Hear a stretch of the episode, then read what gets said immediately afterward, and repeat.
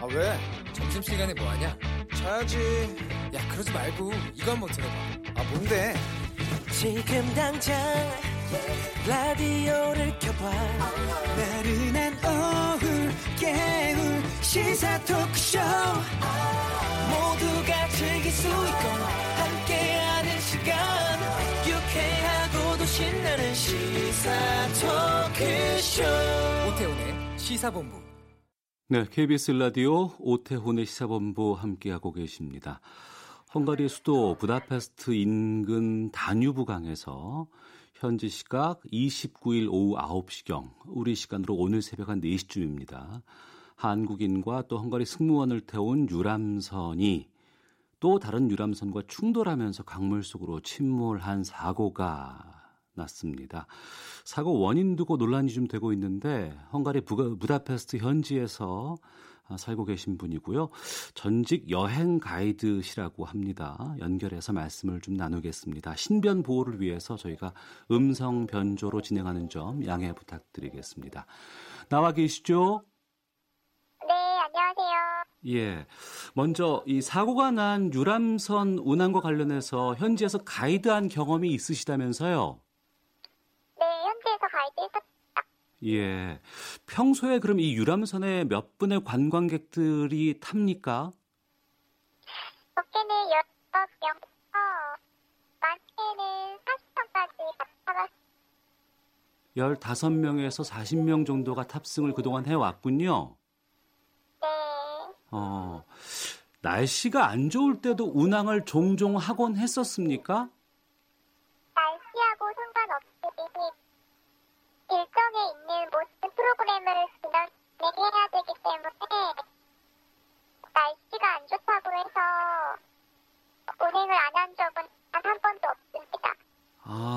약속된 일정이기 때문에 날씨가 좋지 않아도 계속 운항은 하고 있었군요. 네, 그렇습니다. 어, 그 사고가 난 배가 하블라니 유람선이라고 하는데 이 배가 2003년부터 운항한 배라고 하는데 낡은 배였나요? 아니면은 시설은 괜찮았나요? 어선 크기 정도 되는 크기인데요. 현재 특성상 그 CTBT 하는 그 유람선 자체가 예. 많이 오래된 배들이 많은데 그 중에서도 이 배는 좀 더 많이 낡은 축에 속한 편입니다. 아, 현지에서 운항하는 여러 유람선 가운데 이 사고가 난 배가 낡은 축에 속하는 배군요. 네, 아무래도 가격 때문인가요? 자세한 내용은 정확하게 모르겠지만 한국에서 여행사들이 모객을 할 때 홈쇼핑이 과도하게 경쟁을 하면서 네. 원래 이 유람선을 탑승하는 게 선택 관광인데 예. 어, 이제 부다페스트 야경을 전원 포함을 하면서 어. 파트에서는 그 많은 인원과 팀을 볼 수가 없이 떠한 상황이라고 하더라고요. 예. 그래서 뭐 힘이 몰리면서 시간도 짧게도 타고 어. 앞뒤로 내리고 태우고 대기하는 팀도 많아지면서 예. 어. 한정된 자원을 최대한 여러 번 운영, 운행을 해야 예. 대회사도 전을 받다. 예. 이번에 그 여행을 진행, 여행을 진행한 그 여행사가 참 좋은 여행사인데 여기 와도 같이 일을 해보셨어요? 네, 저는 이제 현지 가이드니까 예. 어, 현지 회사에 속해 있는 사람이고 그리고 좋은 여행사는 큰 회사잖아요. 예. 네. 저희가 거래하는 많은 여행사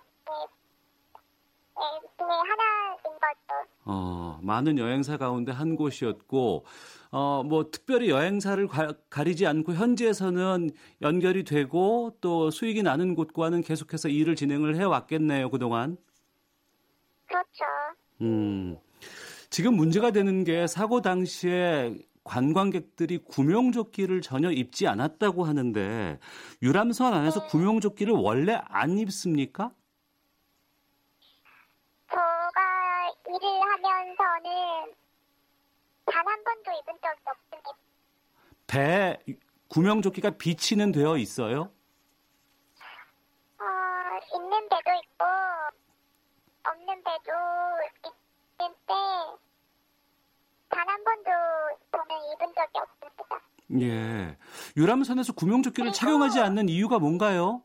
어, 아무래도 일정이 너무 촉박하고 뭐 한국뿐만이 아니라 예. 부다페스트 그 다뉴브강에 떠있는 모든 유람선에 모든 관광객들이 있지 않아요. 어, 그래요. 그리고 이 야경을 보기 위해서 밤에만 주로 운행을 합니까? 어, 야경을 보기 위해서 그 시간대를 맞춰서 일부러 밤에만 탑니다. 일부러 밤에만 운행을 하기 때문에 그 시간대에는 상당수 많은 배들이 몰려 있겠군요, 그러면. 네, 그렇죠. 해가 질 때부터 호텔에 들어가기 전까지 제가 운행됩니다. 아, 그렇군요.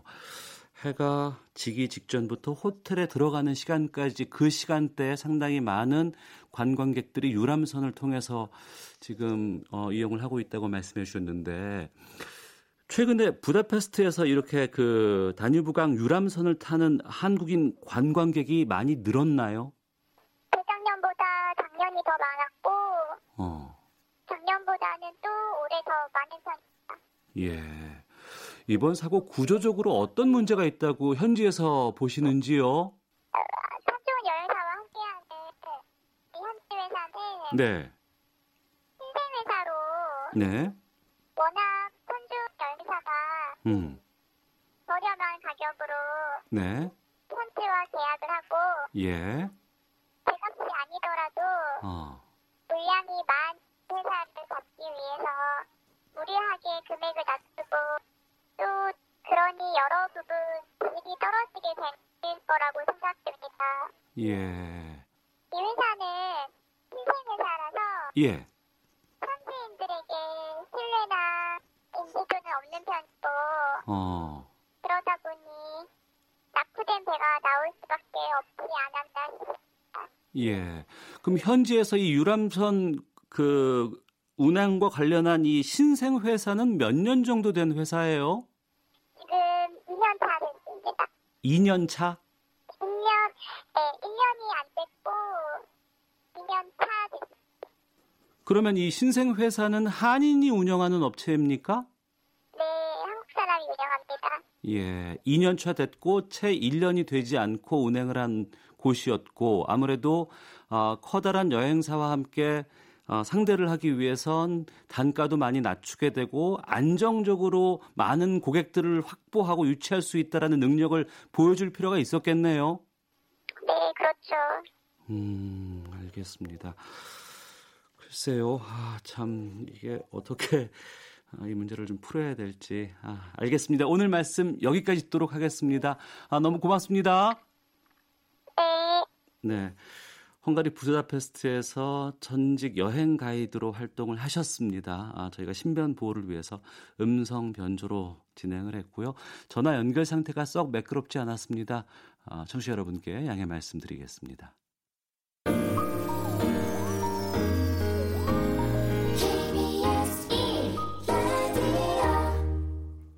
네, 시사본부 함께 오고 계십니다. 시사본부 청취자 여러분들의 참여 기다리고 있습니다.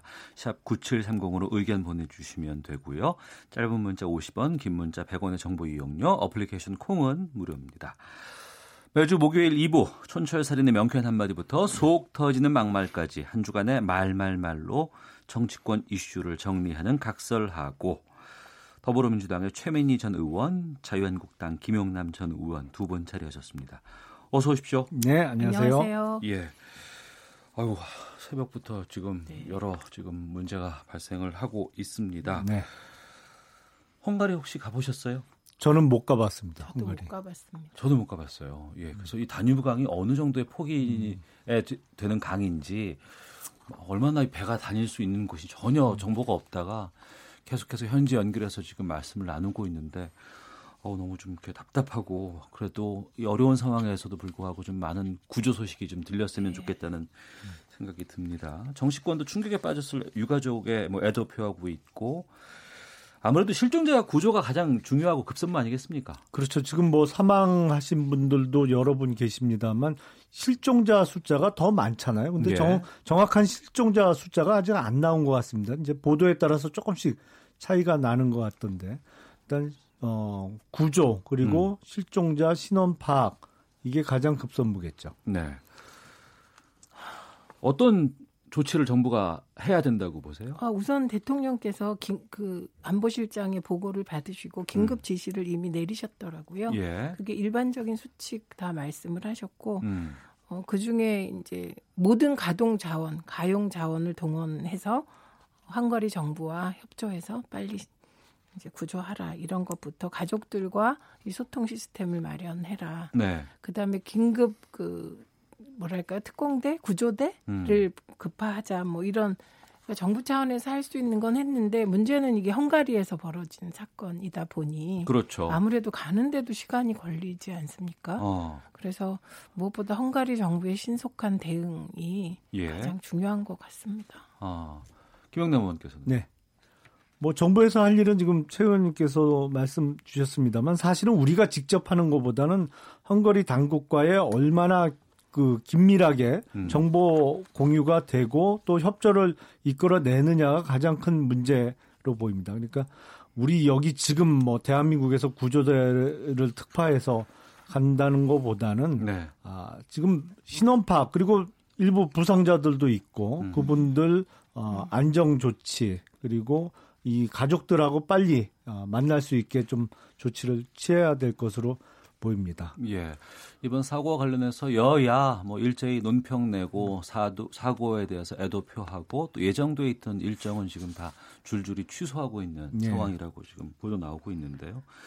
아, 말씀하신 것처럼 긴밀하게 당국과 협조해서 좀 실종 국민을 많이 찾고 교육할 수 있도록 만전 좀 기해야 되겠습니다. 공교롭게 지금 민주당은 오늘 그리고 한국당은 내일 어, 현역 의원들하고 현역 당협위원장 연찬회가 두 당이 연이어서 잡혀 있어요. 그래서 예. 아마 제대로 진행이 안 될 것으로 보입니다. 사실은 어, 민주당은 오늘 하루 종일, 한국당은 내일 하루 종일 이렇게 잡혀 있었거든요. 예. 알겠습니다. 자, 각설하고 본격적으로 좀 말씀을 두 분과 함께 나누겠습니다. 어제 문재인 대통령이 외교부 기밀 유출 사건에 대해서 입장을 밝혔습니다. 국민에게 사과하고 이를 공익 제보라고 비호하는 한국당에 대해서 비판의 목소리가 나왔는데요. 대통령의 메시지 하나는 국민을 향한 사과였고 또 하나는 자유한국당을 향해서 정쟁 수단으로 삼는 것을 자제해 달라고 얘기를 했습니다. 두 분께서는 어떻게 들으셨는지 여기서부터 말씀 듣겠는데 김영남 의원께서 말씀해 주시죠. 항상 보면 문재인 대통령께서 항상 정쟁의 최일선에 쓰십니다. 음, 대통령으로서는 조금 보다 중립적인 자세, 또 누가 뭐래도 국가 원수로서의 좀 한 발 뒤에 물러서서 양쪽 다 아, 다독이거나 아, 중재하는 모습이 필요해 보이는데 항상 최일선에서 먼저 공격하시고 어, 그것도 세게 하세요. 네. 우선 저는 청와대의 사과가 우선돼야 된다고 생각을 합니다. 음. 왜냐하면 강효상 의원이 이 폭로를 했을 때 네. 청와대의 공식 반응은 그거였거든요. 강효상 의원 지금 전혀 사실 무근인 허위 주장을 하고 있다. 음, 이 허위 주장에 대해서 법적 조치하겠다. 이게 청와대의 반응이었거든요. 강교상 의원의 기자회견 당시에 그렇죠. 예. 근데 지금 밝혀진 내용에 의하면 그때 청와대가 완전히 거짓말한 거잖아요. 그거는 한국당을 상대로만 거짓말을 한 게 아니고 예. 온 국민을 상대로 거짓말한 것이거든요. 이게 음. 사실을 사실대로 밝혔는데 그게 사실 무근이니까 너 거짓말한 책임을 우리가 물을 거야 이렇게 얘기해놓고는 지금 오히려 왜 사실대로 밝혔냐 이렇게 역습을 하고 있는데 네. 청와대 사과가 우선 돼야죠. 국- 적어도 국민을 상대로 거짓말하면 안 됩니다. 음. 최민희 의원님. 그러니까 우선 대통령께서 보다 못해 한 말씀 하신 것 같습니다. 이런 사건은 이런 사안이 터지면은 그건 야당이라고 해도 빨리 수습을 하는 게 맞는데 야당에서 강효상 의원의 외교 기밀 누출을 공익 제보니 국민의 알 권리니 네. 아, 이렇게 물타기 논리를 만들어서 이 사안이 계속되다 보니 사실 대통령께서는 한 말씀 안 하실 수가 없습니다. 그래서 국민께는 사과했고 뭐 자유한국당으로는 적시하지 않았지만 네. 예, 이걸 더 이상 정쟁 수단으로 어, 삼지 말아달라 이렇게 요청을 하신 것이고 예. 지금 말씀하신 사실 무근은 어, 당시에 강효상 의원이 이런 발표를 했을 때 청와 그 후에 바로 자유한국당에서 구력 외고, 외교로 문재인 대통령 흔들기를 하셨죠. 그래서 고민정 대변인의 얘기가 네. 구력 외교에 관한 부분이 사실 무근이라는 것으로 저는 이해하고 있었습니다. 음. 그리고 강효상 의원 발언에 대해서는 어 그게 명확하게 그 발언을 얘기하고 이게 사실이 아니다라고 한 적이 없습니다. 그리고 어 이런 경우 갑자기 외교 기밀이 누출됐을 때 저는 한 번도 정부가 그거 사실이다라고 하는 거 못 봤어요. 네. 되게 사실 무근이라고 다 말을 합니다. 음. 그렇기 때문에 어 저는 청와대의 반응을 사과하라고 문제 삼는 것 또한 또 하나의 강효상 의원 구하기 음. 어, 물타기 논리라고 생각이 듭니다. 그래서 이런 사안은 어, 대통령께서 한 말씀 안 해도 되게 네. 빨리 종결돼야 될 사안인데 음. 이게 국회가 이 사안을 계속 끌고 어, 어저께는 강효상 의원은 검찰 조사도 안 받겠다고 예. 하더라고요. 저는 그 기계가 어디서 나오는지가 참으로 궁금합니다. 음. 궁금한 게요. 그 강효상 의원에 대해서 이제 외교가 쪽에서는 상당히 지금 그 비판의 목소리가 좀 높게 나오고 있는 것 같습니다. 보수 진보 가리진 않고. 그리고 그 자유한국당 내에서도 여러 가지 이야기가 좀 나오고 있는 것 같아요. 그러니까 나경원 원내대표 같은 경우에는 적극 보호하고 있는 측면인 것 같고 어제 홍문표 의원과 인터뷰를 저희가 했을 때 그때는 홍문표 의원께서는 좀 아 이건 잘못한 것 같다라고 또 얘기도 하셨거든요. 당내 분위기는 좀 어때요? 이번 그 강효상 의원과 관련해서? 저는 주로 이제 뭐 어, 회의나 이렇게 가다 보면 네. 그 원내대표 중심으로 이루어지는 회의에 많이 참가하다 보니까 예, 예. 아, 그 분위기에 보다 좀 익숙한 것 같습니다. 그래서 음. 어, 우선은 이, 이게 과연 기밀이냐? 예.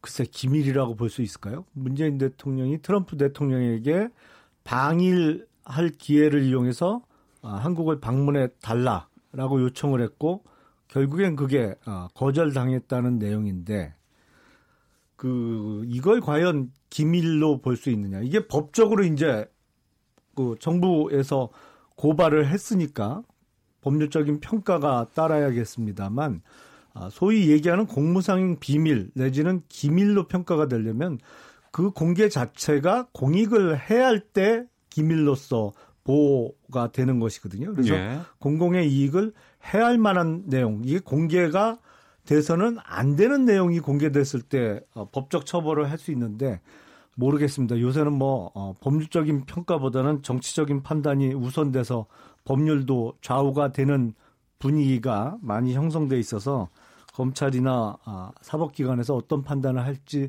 모르겠습니다만 강효상 의원이 밝힌 내용 자체를 기밀로 단정하기는 조금 힘든 거 아닌가 싶어요. 그리고 말이 살짝 바뀌었습니다만 그 때 강효상 의원이 기자회견을 통해서 밝혔을 때 청와대의 반응은 누가 들어도 음.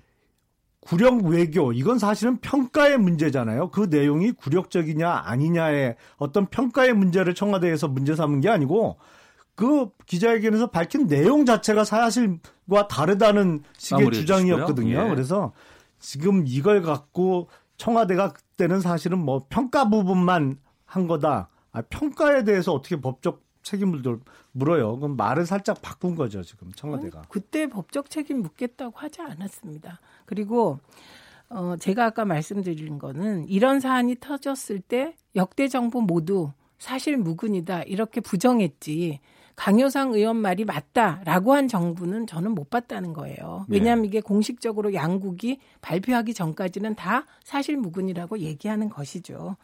예, 그 다음에 어, 법적인 판단은 뭐 검찰이 기소 단계에서 할 테고 사법부가 할 것입니다. 근데 일단 정부 차원에서 보면 이게 3급 기밀이다라는 판단을 하고 있다는 것이지요. 예. 그래서 저는 이제 이런 사안을 해결할 때는 저는 나경원 원내대표가 이해도 됩니다. 원내대표 될 때 표를 주시잖아요. 의원들이. 그리고 원내대표는 사실 어, 의원들을 보호해야 되는 위치이긴 합니다. 그런데 이런 사안은 초기에 빨리 정리하는 것이 음. 모두에게 옳다. 네. 강효상 의원에게도 옳고 음. 자유한국당에게도 유리하다. 예. 물론 국가적으로는 말할 것도 없고 그런데 이게 공익 제보라든지 국민의 알 권리라고 하면서 스텝이 좀 꼬인 것 같고 그리고 어제 경우 못 내놓겠다 뭐 이런 발언은 사실 그 거꾸로 민주당에서 그런 발언을 해봤 했을 때 자유한국당에서 어떠겠어요. 음. 예, 뭐 예를 들면 법원의 판단에 대해서 한마디를 해도 그 법원 길들이라고 막 하시지 않습니까? 과거에도 그랬고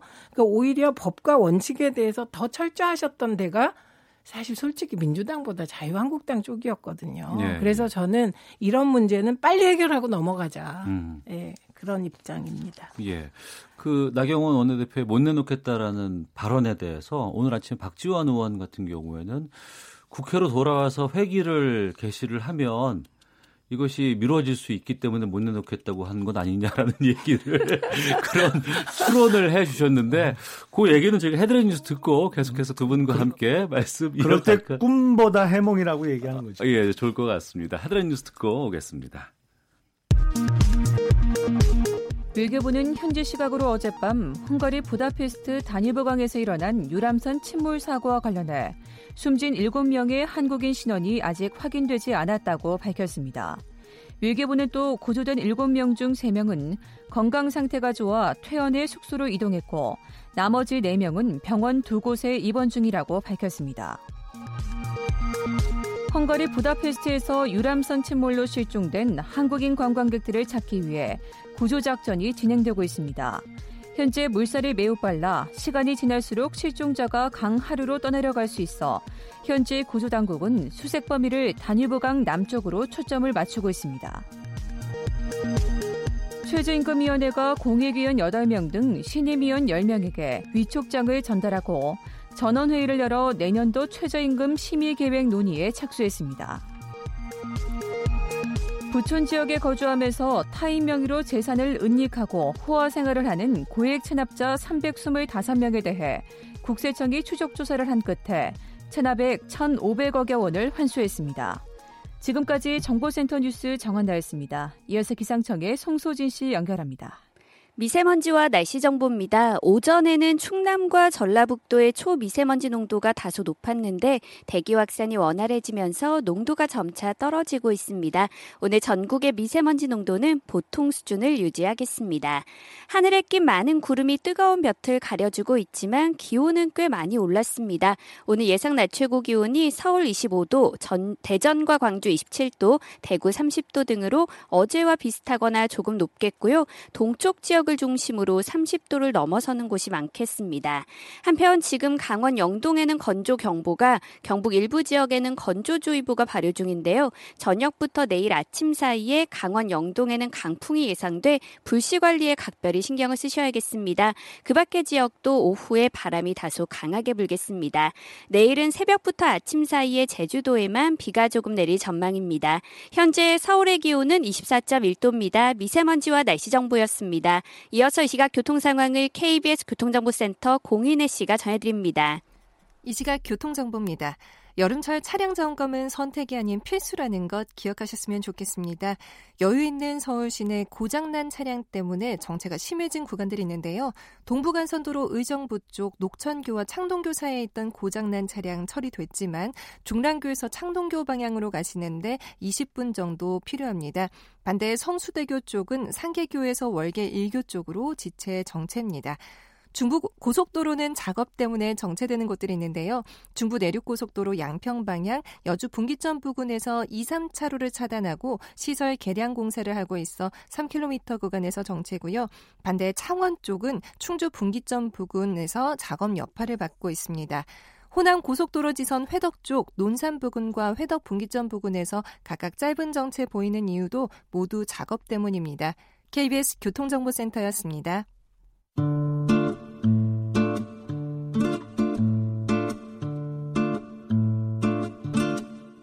오태훈의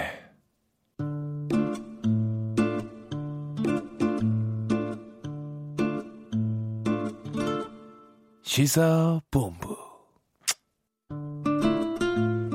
네, 더불어민주당의 최민희 전 의원, 자유한국당의 김영남 전 의원 두 분과 각설하고 하고 어, 진행하고 있습니다. 앞서서 말씀 잠깐 이어가면서 더 다음 주제로 넘어가겠습니다. 지금 외교부가 강효상 의원에 대해서 고발 조치를 한 것이 좀 이례적이라고 하는데 이번 그 외교부의 고발 조치 대응은 어떻게 보시는지 최민희 의원께서 먼저 말씀해 주세요. 그러니까 외교부로서는 이럴 수밖에 없을 것 같습니다. 민주당도 고발을 예, 했고, 예. 예. 그러니까 민주당 고발 차원과 외교부는 다른 것 같아요. 외교부 어. 당사자이고요. 예. 그다음에 외교부의 경우는 이번 건이 조금 더 심각하게 받아들여질 겁니다. 음. 왜냐하면 그동안의 외교부에서 이해할 수 없는 일들이 좀 벌어졌거든요. 네. 태극기가 거꾸로 달린다거나 아, 예, 예, 이런 예. 거는 저는 있을 수 없는 일이 벌어졌는데 구겨졌다거나. 네, 예. 구겨져 있다거나. 근데 그런 것들에 대해서 이번 일을 통해서 더 꼼꼼하게 내부를 좀 들여다봐야 되, 지 않을까 하는 음, 생각이 그런 차원까지도 듭니다. 포함된다. 네, 그리고 음, 그래서 외교부가 고발하는 건 너무 당연하고요. 근데 네. 이 고발로 그칠 수는 없겠죠. 음. 그러니까 일단 외교기밀 누설로 강효상 의원이나 K 참사관과 관련된 외교관들을 고발하고 나면 네. 이제 이 기강회의 문제가 어디서 나왔는지를 따져봐야 되겠죠. 예. 그리고 그 이후에는 누군가에게 책임을 어떤 식으로든지 묻는 과정이 있지 않을까요? 음. 어제 한국당은 의원총회 열었던 것으로 알고 있거든요. 예. 여기에서 이 내용이 좀 다뤄졌나요?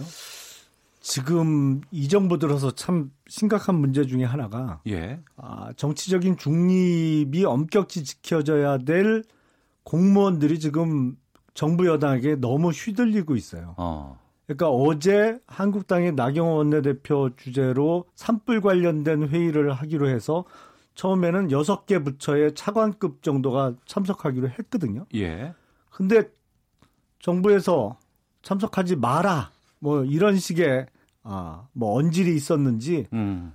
한 명도 참석 안 해갖고 그 회의가 사실상 무산됐잖아요. 네. 아니 이게 딴 것도 아니고 강원도 산불 나서 강, 지금 한국당은 추경도 재해 관련된 추경은 할 수 있다는 입장입니다. 그래서 네. 이거에 대해서 논의하자 해서 회의를 잡았는데 야당에서 주재하는 회의라고 그래갖고 공무원들이 정부 눈치 보고 한 명도 안 나왔어요. 음. 외교부의 이번 강효상 의원 고발도 사실 뭐 어, 청와대의 눈치를 본 것으로 보이는데 문제는 네. 근본적인 문제는 외교부 내부에 있고 가장 문제가 많은 사람은 강경화 장관이에요. 솔직히 방송에서 자세히 말씀드리기는 뭐합니다만 외교관들 요새 뭐 사석에서 만나서 얘기하다 보면 강경화 장관 보기 싫어서 일하기 싫다는 거예요.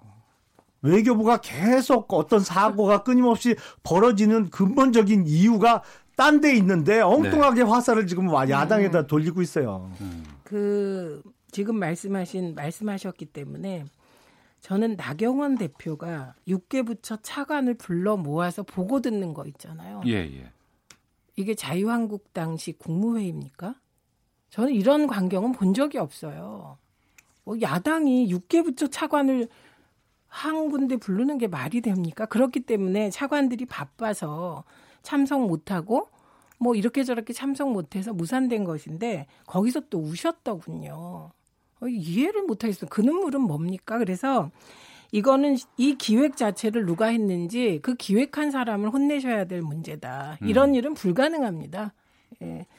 그런 얘기고 그다음에 강경화 장관께서 스스로의 지도력을 돌아보겠다고 하셨기 때문에 그 부분은 저는 조금 유보하고 지켜보겠습니다. 근데 지금 말씀드린 사석에서 강경화 장관이 꼴 보기 싫어서 그렇게 표현하셨나요? 보기 싫어서 일하기 싫다. 그 사람은 그만두는 게 좋을 것 같습니다. 예. 아무리 사석이지만 그것도 야당 전 의원님이 있는 자리에서 그런 말을 외교관이 할 정도라면 음. 그분은 뭐 스스로 그만두시는 게 저는 제가 좋다고 짧게 생각합니다. 표현했습니다만 그 정부 부처 중에 사실은 뭐 일종의 자존심 내지는 자부심이 제일 어, 높은 부서가 외교부입니다. 왜냐하면 예. 전문 외교관으로서의 그 프라이드가 대단하거든요. 근데 음. 기본적으로 저는 이렇게 생각해요. 외교에 대해서 전혀 문외 아닌 사람이 전혀 모르는 사람이 어느 날 갑자기 외교부 장관이 됐더라도 본인만 좀 똑똑하면 벌써 2년 넘게 했잖아요. 지금은 잘할 시기가 지났어요. 그두개 조건이 다 안 된다는 추론밖에 안 되는데 문제는 잘 알지 못하는 사람이 자꾸 엉뚱한 지시를 하니까 예. 외교관들이 밑에서 그걸. 예. 받아들일 수가 없는 거예요. 음, 가장 아니, 기본적인 아니 강경화 문제는. 장관께서 어, 유엔에서도 일하시고 그런데 그, 그럼 어떤 사람이 외교관 합니까? 그리고 지금 말씀하신 게 그냥 인신 공격이세요.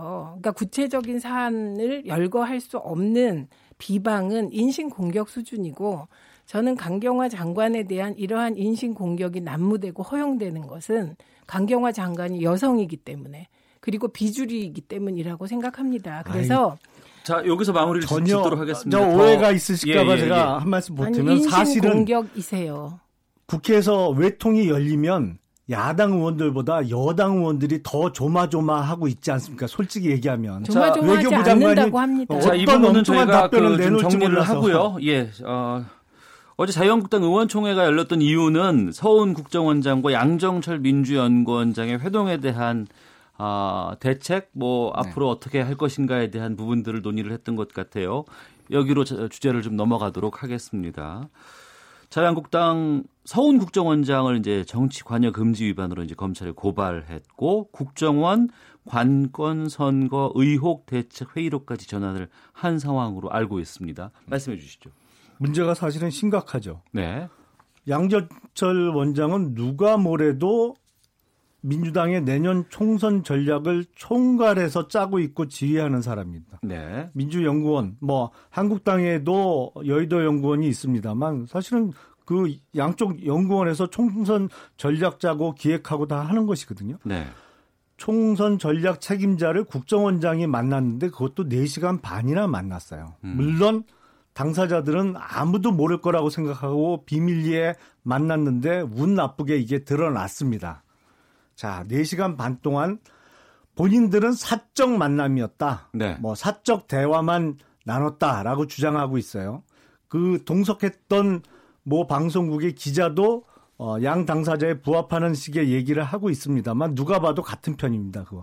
아니 그렇게 사적 만남이고 사적 이야기를 나눌 것 같으면 서훈 국정원장은 왜 국정원 관용차 타고 거기까지 갔으면서 4시간 반 넘게 국정원 직원들을 왜 대기시켰어요? 거기다가. 음. 그거야말로 직권남용 아니에요? 앞뒤가 안 맞는 주장을 하면서 지금 말을 맞추고 있을 뿐인데 누가 봐도 내년 총선 관련한 얘기를 나눴을 거고 안 그러면 무슨 남자들끼리 무슨 수다 떠는데 4시간 반이나 걸렸겠어요. 이건 심각한 국정원법 위반이죠. 정치 관여를 금지하고 있는 그것도 정보기관의 최고 책임자가 그 만남에 있었다는 게 심각한 문제입니다. 만남만으로도 문제가 큰 것이다. 네. 어쨌든 우리 사회가 지금 자라보고 놀란 가슴, 소뚜껑만 봐도 놀라는 형국이죠. 그리고 자유한국당 쪽의 일부는 아마도 국정원 댓글 내용을 더 상세히 아시기 때문에 더 소뚜껑 보고 화들짝 하시는 것 같습니다. 그래서 저는 자유한국당의 저런 공세, 언론이 이 부분을 비중 있게 보도하는 거 긍정적으로 봅니다.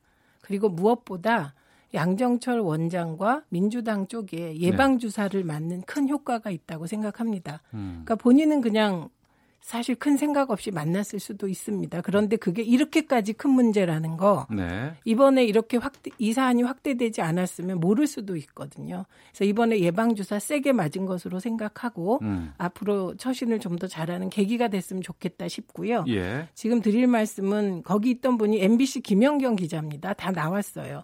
그런데 김영경 기자를 같은 편이라고 표현하면 이건 곤란할 것 같습니다. 기자는 취재하러 가는 거거든요. 음. 그런데 가고 싶어서 모든 기자들이 정보 하나 얻으려고 하는 거기 때문에 그 부분은 그냥 취소하시는 게 좋을 것 같고 남의 또 편인가요, 하나 그러면? 또 하나 시정 시정하고 싶은 것은 총괄을 짜고 총선을 총지휘하시는 분, 전략 짜시는 분은 이해찬 대표님과 지도부시고요.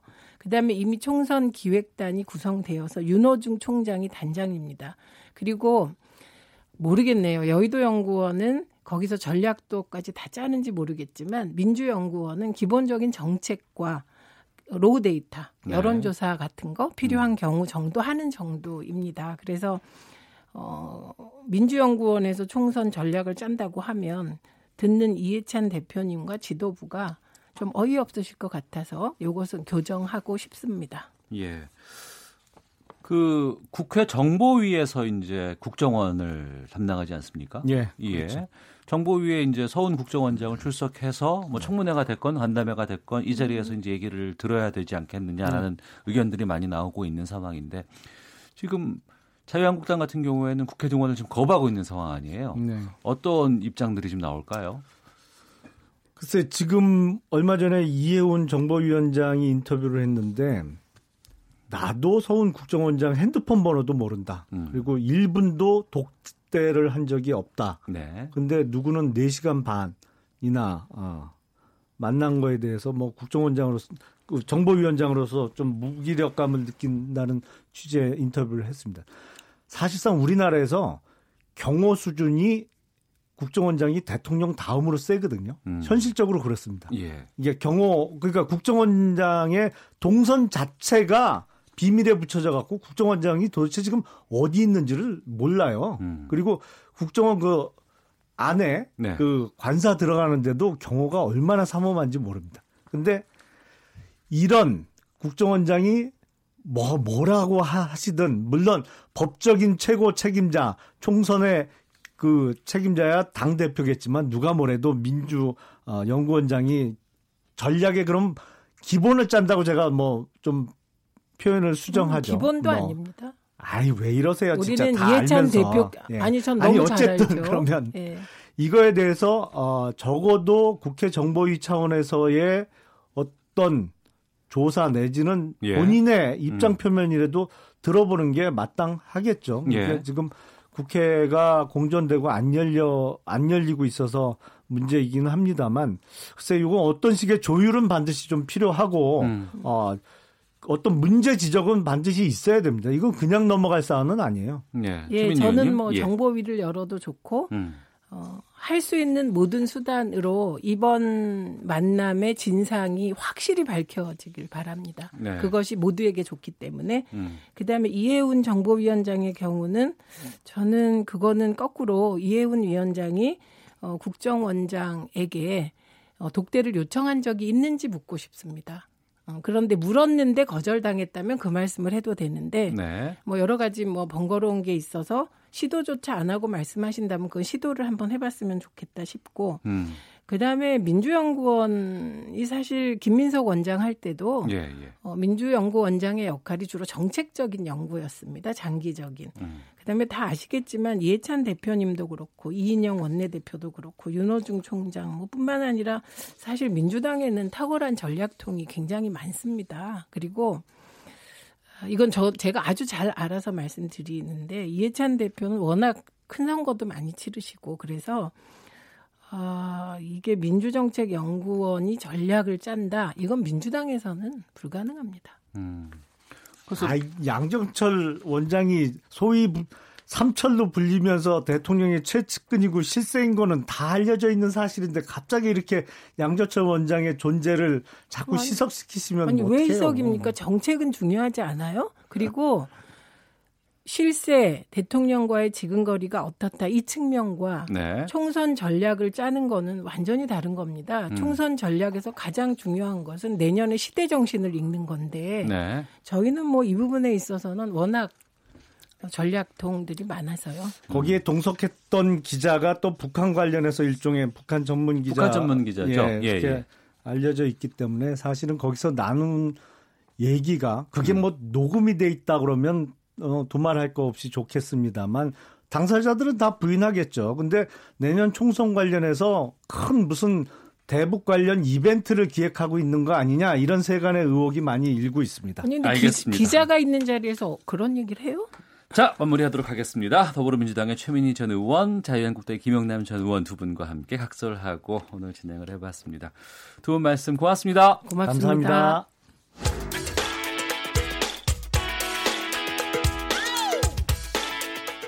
오태훈의 시사본부는 여러분의 소중한 의견을 기다립니다.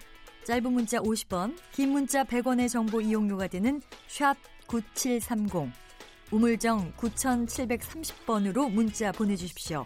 KBS 라디오 앱 콩은 무료입니다. KBS 라디오 오태훈의 시사본부. 지금 여러분은 대한민국 라디오 유일의 점심 시사 프로그램을 듣고 계십니다. 네, 한 주간의 시사 이슈를 법률적인 관점으로 풀어보는 노변의 시사법정 시작할 텐데요. 그 전에 속보 잠깐 좀 알려드리도록 하겠습니다. 헝가리 유람선 관련해서 사고 속보가 좀 들어와 있는데 먼저 문재인 대통령 헝가리 유람선 침몰 사고와 관련해 긴급 관계장관 회의를 소집했고요. 피해자 가족에 깊은 위로를 드린다. 사고 수습에 총력 대응하라는 그런 이야기 주문했고 또 헝가리 당국에서는 구조자가 현재 현지 병원 세 곳으로 이송돼 있다고 합니다. 건강상에 큰 문제는 없다는 이야기 나오고 있고요. 선박 회사 대변인의 발표가 있었는데 통상적인 운항 수준이었다. 매일 수천 명의 관광객을 이 회사가 담당하고 있었다라고 지금 대변인 명의의 발표가 지금 나오고 있는 것 같습니다. 자, 노변의 시사법정 노영희 변호사와 함께합니다. 어서 오십시오. 네, 안녕하십니까. 헝가리 혹시 가보신 적 있으세요? 안 가봤어요. 그러시죠. 예. 네. 아유, 안타깝습니다, 진짜. 예, 참 그러네요. 오늘 저희가 다룰 주제는 아, 위험의 외주화를 근절하겠다면서 정부가 지난달에 산업안전보건법 시행령과 시행규칙 개정안을 입법 예고했습니다. 저 시간을 통해서도 여러 번 이 내용을 좀 다뤘었는데, 그렇죠. 이그 노동자들의 보호가 뭐 강화되는 법으로 가는 건가요? 그러니까 원래는 이제 그 위험의 외주화를 방지하자라는 차원에서 제2의 김용균을 만들지 말아야 된다라고 하면서 만들어진 게 이 법이죠. 그렇죠. 산업안전보건법. 예. 그렇죠. 그리고 이제 구체적인 내용은 시행령에서 정리할 예. 수 있게끔 했는데요. 일단 개요를 살펴보게 되면 그 산업안전보건법의 보호 대상에 예. 그 고용 그러니까 다양한 형태의 그 고용 노무 제공자가 포함되도록 일단 적용 범위를 확대했다. 네. 그리고 근로자가 위험하다고 생각할 때는 어뭐 상부의 지시를 업, 못 받아도 자 스스로가 작업을 중시, 중지하고 긴급 대피할 수 있게 했다. 네. 그리고 만약에 그런 걸 이유로 해서 사업주가 그 근로자에게 불이익한 처우를 한다. 그렇기 때문에 형사적인 제재까지 할 수 있게끔 했다는 거고요. 예. 또 하나는 이제 위험성이 높은 작업들, 예컨대 음. 뭐 도금 작업 같은 거 있잖아요. 네. 그런 것들에 대해서는 원칙적으로 도급을 주지 말아라. 음. 그러니까 하청을 해서 그쪽에서 일을 하게끔 하지 말고 당신들이 알아서 해라. 이런 얘기를 한 건데요. 어, 그 문제는 이제 그럼에도 불구하고 현실적으로 과연 이게 제대로 된 개정이냐 여기에 대한 논의가 좀 있는 것 같습니다. 네. 말씀을 들어보면 그 부분들을 제대로 관리하고 담당해야 될 법인 건 맞는 것 같고 바른 방향인 것 같은데 실제 적용에서의 바, 문제점들이 많다고 지금 반발이 꽤 나오고 있는 것 같거든요. 네, 맞습니다. 이게 이제 경영자 쪽에서도 사실은 반발을 하고요. 예. 그리고 노동자 측에서도 반발을 하고 있습니다. 어, 예컨대 이제 산업안전보건법 시행령이 개정이 되더라도 예. 그 범위에 있어서 좀 문제가 있는 것 같다. 범위. 예, 그래서 예. 를 들면 덤프 트럭, 예. 레미콘, 굴삭기 이런 그 25개 기존 건설 기계 노동자들 같은 경우에요. 네. 만약에 이들이 이 작업을 하다가 문제가 생겨도 원청에선 책임을 안 지게끔 되어 있는 거예요. 예, 그러니까 우리가 항상 문제가 되는 게 원청은 자기네들이 그 밑에 있는 하청 업체들하고 뭐 딱 그냥 계약적으로는 여기까지만 책임지고 음. 실질적으로 안전과 관련된 부분은 책임 안 지는 게 문제였기 때문에 사실은 이 위험의 외주화가 상당히 안 된다라고 얘기를 했었었는데 네. 그걸 고치라고 했는데 아직까지도 여전히 위험한 그 직군에 대해서는 원청의 책임을 제한하고 있는 거 아니냐. 음. 그러니까 이런 것들이 이제 문제가 된다는 얘기고요. 예. 어 그리고 그러니까 그 나머지 또 경총 같은 경우에는 오히려 실질적으로 너무 이쪽에 대한 책임을 또 많이 요구하고 있다. 경총에서는 네, 경총에서는 또 오히려 그런 어. 식으로 또 반발을 하고 있습니다. 그러면서 어뭐 뭐라고 얘기하냐면 도급인이 책임져야 될 도급인 사업장 그 범위 같은 것도 매우 애매하고 음. 그다음에 더 중요한 건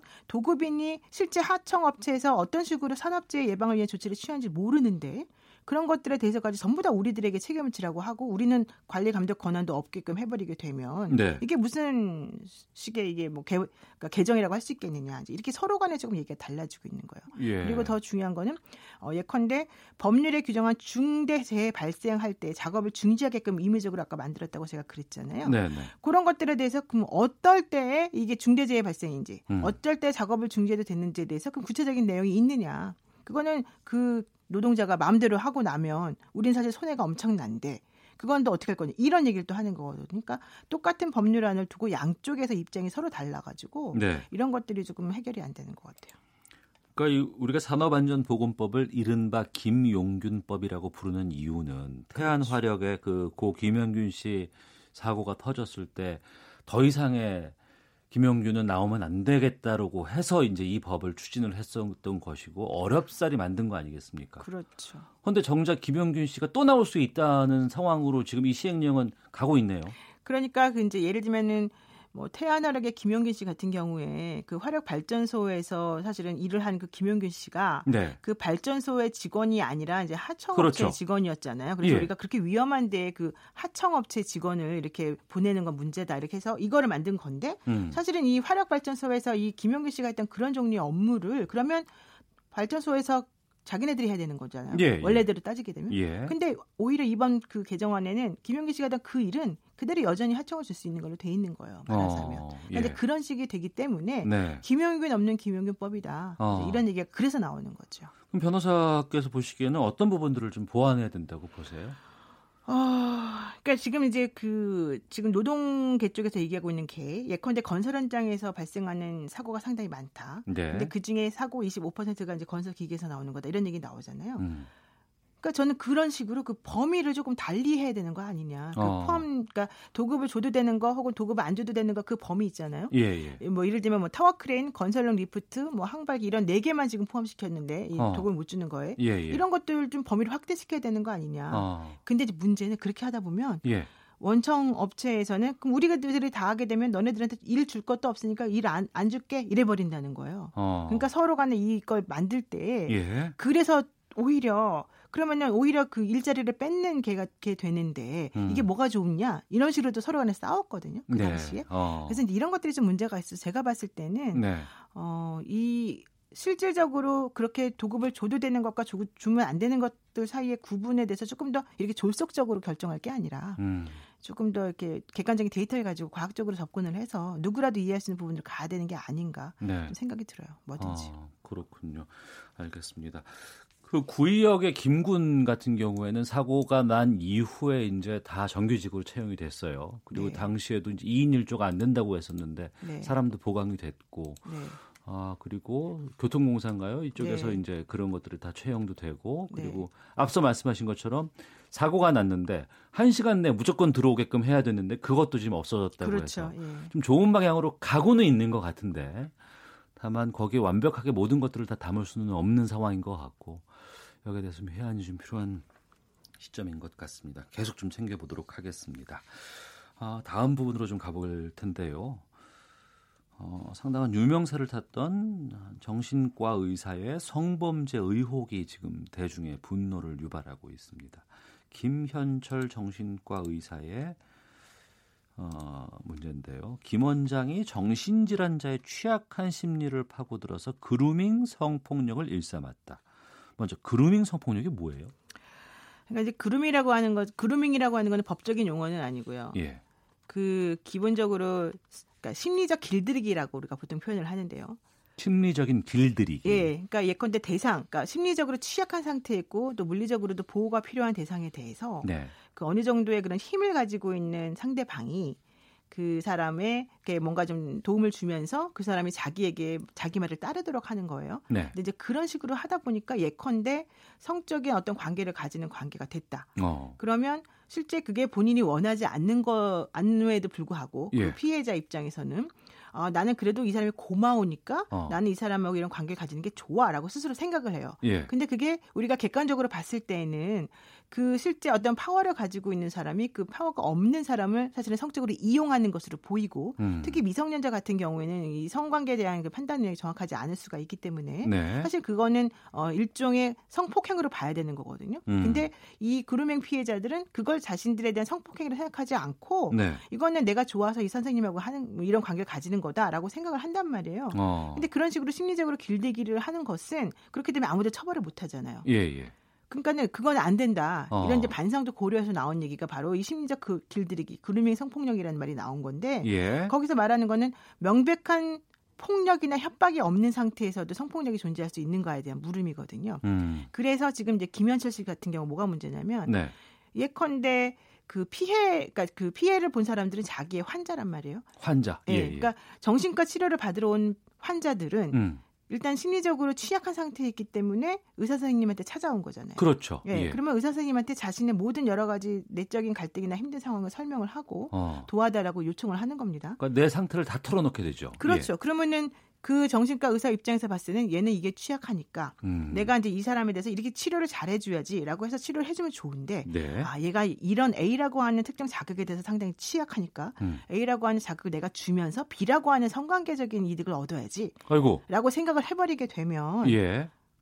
그 피해자인 환자는 어. 자기가 그런 식으로 이용 성적으로 이용당하고 있다는 걸 전혀 모르는 상태에서 치료의 행위로 치료라고 생각하는 거죠. 그렇죠. 예, 예. 그렇게 되면 그게 바로 이게 그 피해자인 정신과 치료를 받으러 온 그 사람을 어. 성적으로 그르면 시킨 거다라고 예. 지금 이제 우리가 정의를 하는 거죠. 어. 근데 이번에 문제가 된 이 김한철 의사 같은 경우는 옛날에 무한도전에도 출연했었었고 또 상당히 그 사회적으로 저명한 사람이기 때문에 그 선생님이 얘기하는 거는 더 맞을 거라고 하는 믿음이 있는 거예요. 일반 음. 피해자들 입장에서는. 네, 그러니까 네. 그 선생님이 뭐 A라고 하는 치료 기법을 자기가 보기엔 좀 이상해도 시키면 자기는 아 선생님이 맞으니까 내가 시킨 대로 해야지.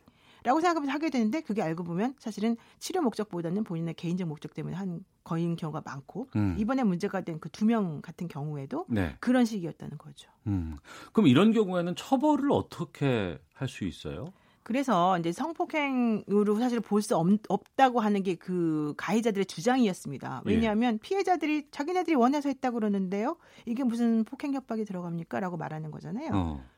그러면 사실 우리는 성폭행이라고 하는 것을 처벌하기 위해서는 폭행 협박이라고 하는 강제적 수단이 들어가야 되는데 네. 피해자들의 강제 수단은 없었는데요. 난 음. 좋아서 그분하고 관계를 가진 건데요. 하자 그래서 했고 나는 수긍했어요라고 네네. 대답할 수 있어요. 그렇게 되면 처벌을 예. 못 한다는 거예요. 예. 그래서 처벌을 할 수 있게 하기 위해서는 실제 그 관계의 본질이 무엇인가를 명확하게 따져야 되는 거고 어. 그 관계의 본질이 알고 봤더니 취약한 사람의 심리를 이용해서 한 거였다.